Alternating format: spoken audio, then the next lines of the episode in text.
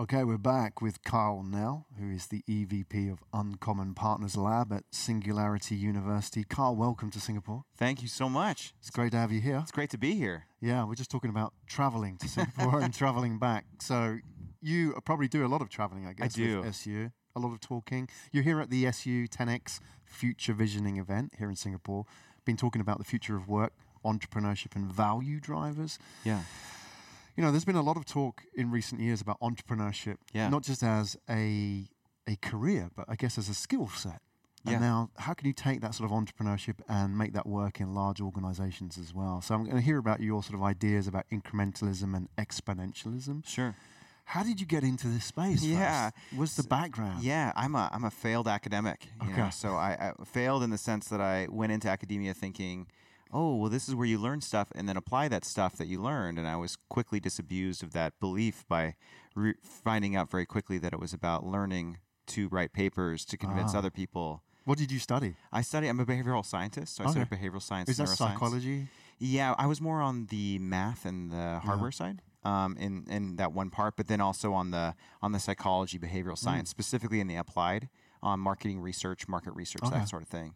And, and how did you get into that? Why did you get into that? I got into that because I so my dad is in advertising. Okay. And so he was a creative um, for years and years and years, and all of his buddies were these brand planner guys, and they were always trying to figure out why people were buying stuff, and that's what they would talk about. And I thought that was a normal dinner conversation, and it turns out it's not. But anyways, I was really interested in why people buy stuff. Why is that interesting? Why why do you do this? Why did I do that? And you start to question why people make decisions, and then and then you know, as an idealistic youth, um, my wife and I, as newlyweds, we went and lived in Costa Rica for a while. Is what you do. As you do. Uh, Who's- going where did that conversation come well up? because we wanted to like you know fix the world you know Ah. or idealistic and um, and so that land in in Costa Rica that we all bought as kids in middle school is is bought but there are people still living on that land and they're clear cutting. That rainforest is very critical part of the uh, that um that rainforest there. And so our job was to go down there and to help the people living there and to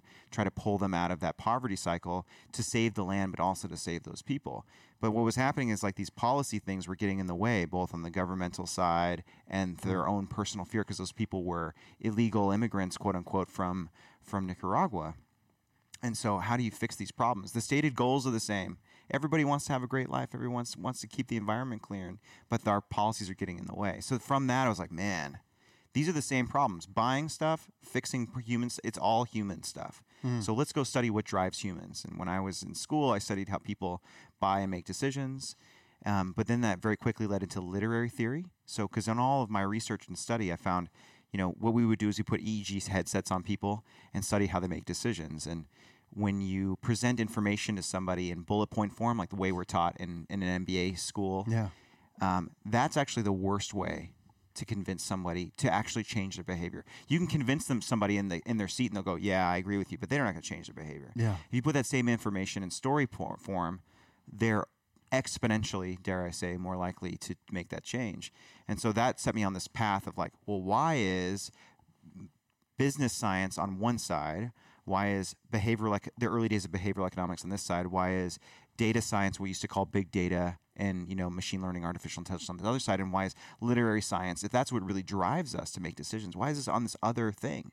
Why isn't it all together in this big unified theory? Hmm. And that's what the big, wild, and crazy idea that I had. But I had to go prove it out in the real world. And so I convinced my way into go working at Walmart, which was a really funny, fun place. Did they get it? They did not get it. Um, no, they were. So I, I was kind of like, eh, almost like in an insurgent way. Like I was, gonna, I got Right, brought right. You, in. you come in to different cover, right? Yeah. And you had this sort of side Yeah. gig that you were trying to. yeah, exactly. make And work, then I wanted to horse. learn how these things worked and apply some of the stuff. And then I got recruited to Lowe's, which is a big Fortune 40 company in the U.S. And that's when I really got to like, here's the big vision. And we were able to build some crazy stuff. Like we put the first 3D printer in the International Space Station, or helped to. We built the first autonomous robots. We built exosuits. We built uh, we built the largest VR AR showrooms and stores in the world, and a whole bunch of other things that you wouldn't think a boring place like Lowe's would do because we were using real ways of how people make decisions, which is storytelling, Yeah. neuroscience, and applying them in a practical way in a traditional company. There's a, there's a a study which you probably know better than me, and I'm just going to quote it in um, very unscientific terms. Mm. That there was a study, and as is the case, that when you want to understand the brain and how it works, often the best way is looking at when it's damaged. Mm, So mhm. abnormal psychology and so on. Yeah. So there was a study of people who had the emotional core of their brain damaged either congenitally or by trauma, and one of the sort of hypotheses were that these these sort of subjects would not have any emotions Mhm. and not be able to function properly. And what they actually found was that it wasn't so much that that they lacked the empathy, but these subjects couldn't make any decisions. Yeah. So in their day-to-day life, having a lack of emotion or not able to function properly, they couldn't decide about anything. Anything. So there's this whole sort of field of science emerging that emotion and decision making, so I guess change and everything that we're doing here at Singularity University, how important emotion is and storytelling and all of that. Maybe you can kind of unpack that a Oh, I love that. us. I love that. So we have we have this like weird uh, Western view of the body, the mind, and the soul as being these very distinct things and separate, and emotions kind of wrapped into that too. And that's just not true at all. I mean, we're, what we're learning is actually the Greeks were more right than we ever thought. They believed in this thing called that we now call embodied cognition, which is that your your decision making process didn't just happen in the gray matter that's in your head, but that happened in your heart and in your liver and in your hands and your and all of it happens in this big hmm. mess, this mix of things. And if you cut one piece out from the other, then you are un- unable to make really true and good decisions. And we see that. We see that in decision making in, in, in what we're learning in embodied cognition, which is literally that our bodies part of part of our bodies are, are the is the learning and the way that we make decisions just using our bodies and the kinesiology attached to that, let alone the emotions. The emotion is true compression code for our brains and for us to make quick decisions. Hmm. You know, we, we have this like you, you know you can you can go back to like this whole robot theory of like if you have Mr. Data from Star Trek, which I love Star Trek, don't get me wrong, but if you have that and you say there there is somebody that doesn't have emotion, if you have Spock who doesn't mm. have emotion, and that somehow this pure rational thought allows you to make the best decisions. Right, exactly. It's just not true. Emotion is so powerful because it allows us to make quick decisions so that we can make decisions. Sure, we're going to make some wrong decisions, but man, on balance, emotion is super powerful to make the right ones. This also goes into the bias conversation. Bias has a negative connotation. Bias is an actually extremely powerful thing for good. Hmm. The question is, where do your biases lead you? And if you have ownership over your own biases, then you can do powerful things. And if you can use bias almost in a jujitsu kind of way, where you're able to take that and then put it in the right direction, then you can do powerful things with it. So all of it, emotion, bias, cognition, it all happens together and they can't be compartmentalized. We create the compartments that don't actually exist. Hmm. So, how do I take all of that and apply that in a very practical way? Let's say, case study. Yeah.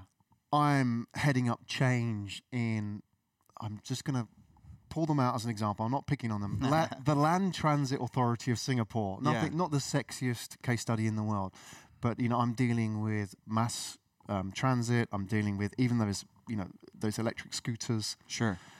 This is sort of very practical day-to-day stuff. Let's say I'm, I'm in charge Yeah. and I've got to create change, and you're talking to me about you know, whole body decision making and emotion. And let, us bring an incrementalism into this debate as well in this Yeah. discussion. You know, I, I'm feeling a little bit overwhelmed. You know, I'm Yeah. feel, you know, you're throwing Star Trek and sci-fi at me as well. Like, I'm, okay, I, I'm about to capitulate and say, right, you know, just give me the bullet points. That's right. now, Kyle. Just give me the PowerPoint presentation. Well, here, here it is. I mean, the simple thing is you don't have to know about any of that stuff. Our ancestors didn't know any of that stuff, and it didn't really matter.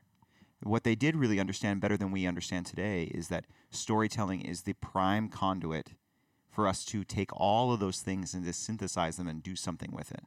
Storytelling. If you go back to Homer, like, I mean, real, true storytelling. So I would say to the transit authority, what is your strategic narrative? Hmm. And if you go back to the moonshot, everyone's so so stoked about talking about moonshots these days, and for good reason, right? President Kennedy, when he got up and did his famous speech, he was laying out, in my view, a strategic narrative, a story of the future.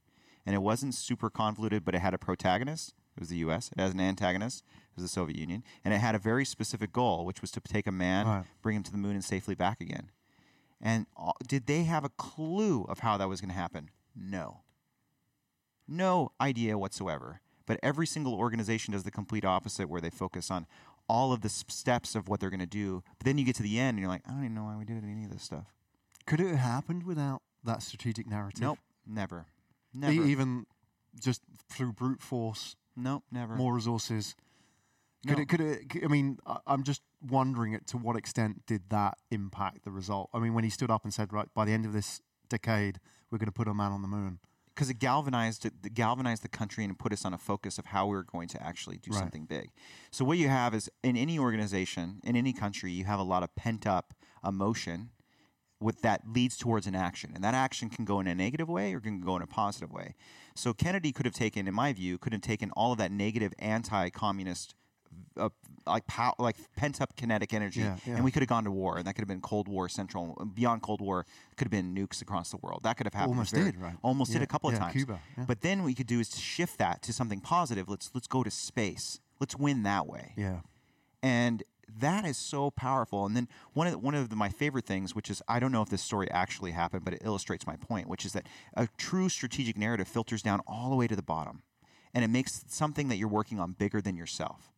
So, you know, Kennedy, this is probably apocryphal. I don't know if this is true or not, but it illustrates my point. Years later, he was visiting different NASA sites, and as presidents often do, was talking to the janitor and said, saw some man sweeping or mopping or something, and said, Sir, what do you do here? He says, Well, Mr. President, I'm helping to put a man on the moon. Now, whether it's true or not doesn't really matter. What does matter is that's somebody who fully understood the strategic narrative of what they were doing. Yeah. And that man didn't go home every night and said, I'm a janitor. Ugh, my job's the worst. He, he was so happy to be part of something really Yeah, big. yeah. So then the question go back to the transit authority. What is the strategic narrative of your organization? Yeah. And Where, do- where does that one- start then? I mean, At the top. challenge with that. At the But top. Where, where does it start in terms of finding the narratives? Do they have to have these hero myths that they build on? Great question. Yeah. What, what, where do they pluck them from? Do they get a consultant in to say, right, you have choice of seven narratives, and how, how does it work? What's the actual mechanics in that? So there's a good, better, best way. The best way is to do that is to hire professional published science fiction writers, which is what we do. Yeah. Um, and that's what I did in my professional life and I do now. And then synthesize all your marketing research and trend data and synthesize it into a forward-looking view of the future um, with characters, conflict, and a narrative arc. And it needs to be a real story. Or you can do something very simple that you can do yourself. If you look on Google and just type in narrative arc, it needs to have all of those pieces. It has to have character, conflict, narrative arc, and a resolution. If it doesn't have those pieces, it's not a story. And it should be something that you can compartmentalize and share very easily. I mean, we call this an elevator pitch. What's the elevator pitch? But it has to have characters, conflict, and a narrative Yeah. arc. And you can tell these stories really easily. And I think people think like, oh, well, that's not that's not uh, business enough. Exactly. Who cares? What is every single startup pitch? It's a story Yeah. why you're the best people to be able to do this thing that you have really no expertise or capability in doing at all. But we're going to, you know what? We're going to go ahead and give you millions of dollars or hard earned money just because I like your story. That is it. What is every single politician, hopefully? They're telling a good story. So what are the big strategic narratives of our countries, of our organizations? And if you don't know if you don't know what it is, there's something really wrong. And guess what? It's not principles and values. Those are bullet points that should be filtered into your story. You, you mentioned a good point, Kyle, which I feel is probably the resistance which may come out in these conversations. People might say, but that's not business enough. Mm. You, you're talking about sci-fi. You're talking about Hollywood. You're mm-hmm. talking about Homer. You mm-hmm. know these these myths that have been around for thousands of Yeah. years, campfire conversations and tales Yeah. that filter out to day day to day conversations, and I guess people sort of pull back a little bit because they don't feel that this is right. They they feel that yeah, I kind of see this, but like I need to kind of now edit this down mm-hmm. and make it more mediocre, Yeah. effectively. Yeah. You know, I need to make it more. I need to strip out the emotion from it. Yeah. You know, and then we, we sort of resort back to the bullet points, and then the committee decides, right? That's right. and then they sort of strip it out and then they just leave the bare bones, the logic. So, what do I need to do to get over myself first in this conversation? So I would say, what do you do in your spare time? In your spare time, no matter what it is that you like to do, I can almost guarantee it revolves around some sort of entertainment around story. Yeah. And every other person that you're going to talk to is going to also do that thing. So why in the world would you leave that outside when you can just bring it in and tell that same story? So you can wrap stories in a in a in a veil that makes it feel very businessy, and that's what we do. But it's still a story. It still will get to gets beyond all of the defenses that people have around. Oh, we can't do this or we can't do that. Going back to the moonshot, hmm. every single thing that was said back then was just beyond the realm of possibility. It was impossible. You know, even today, huge, amazing governments cannot put a man on the moon. Today. And they were able to do those things in the 60s. It's Yeah, just yeah. insane. So you can do incredible Insane. Uh, things if you have a story wrapped around it. So I would just say once again, if we understand storytelling, we've known it. We the science is sound. Why aren't we using that in our everyday life? Maybe we're not aware hmm that those stories are there. I mean, we're here in Singapore right now, and Singapore itself is a story. Oh, an amazing story. No resources, no natural resources Yes. to speak of. You have a founding father, which is There a familiar theme, right? There you go. Lee Kuan Yew, who took Singapore from nothing really Yes. and said, "This is the vision."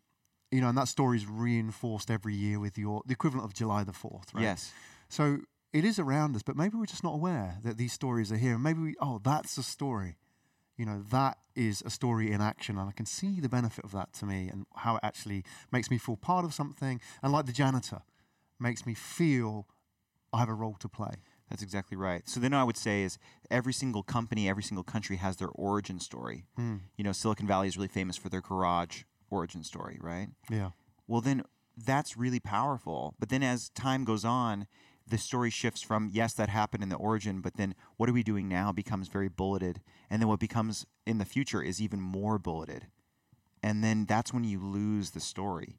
You can build future stories as well. So every single origin story started with somebody that had some kind of expertise, not really, but they had a really great ability to tell stories and get people wrapped around those. And, and who today is telling great stories in, in oh, your you, around you, even outside of Singularity University?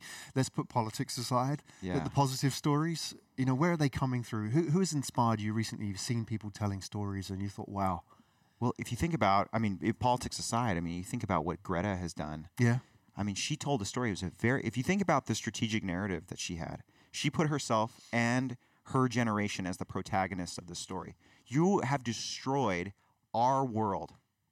I'm not going to school until you fix this thing. yeah, And it was a very simple, small protest that then was wrapped around something else. And then look at how that grew in a, like a holacracy way, hmm. very quickly into a true global incident. She is a true global celebrity at 16 or 17. I don't know how old she is. But think about that. It's a very small thing. And what she did was lay out a very clean, strategic narrative. Yeah. It's almost like that hero myth, isn't it? That It you is. see. She's like Frodo Baggins in Lord She of the Rings, right? She's the accidental hero. She doesn't have any power. She doesn't have any assets. Yes. but she has this idea and she's kind of thrown into it as well. She's not sort of setting out saying that, you know, I'm going to go and do this. It's almost like I have to do this mm. because That I love that. So there's that's the Joseph Campbell is my is my big hero. You probably yeah, read some Joseph course, Campbell stuff. very familiar. I knew we got along. But uh, so the there's so many different ways to break out the hero's journey. But there's a really simplistic way that has three parts. And the first one is the call to adventure. Mm. Right? So Greta could have gone, Yeah, the world's doomed. I gotta get back to school. And that's kind of what we do in a lot of companies and organizations too.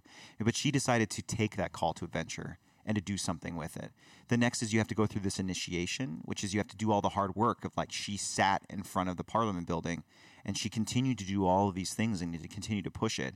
And then the third thing, which is the most important thing, is you have to once you've gained this knowledge, you got to bring it back or power, you got to bring it back to the people that need it. Because if you don't bring it back, then you actually become the villain. Hmm. That's the only thing that separates the hero from the villain is they the villain goes through all the same things, but then keeps the power for themselves.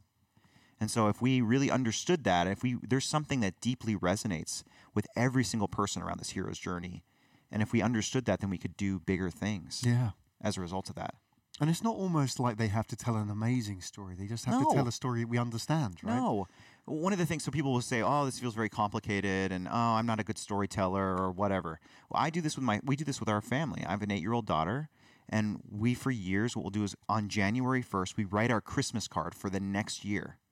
And so my daughter will write down what she would want that Christmas card to say next year, Mm. and my wife does too, and I do too. And then we talk about what it is that we w- want to do, and then we synthesize our stories together to make a family story.